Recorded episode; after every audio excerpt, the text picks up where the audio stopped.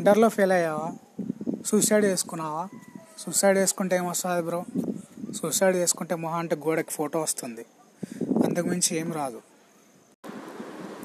ఇంటర్లో ఫెయిల్ అయ్యానని చెప్పి సూసైడ్ చేసుకోవద్దు బ్రో. సూసైడ్ చేసుకుంటే ఏమొస్తుంది? మొహం అంటే గోడకి నీ ఫోటో వస్తుంది.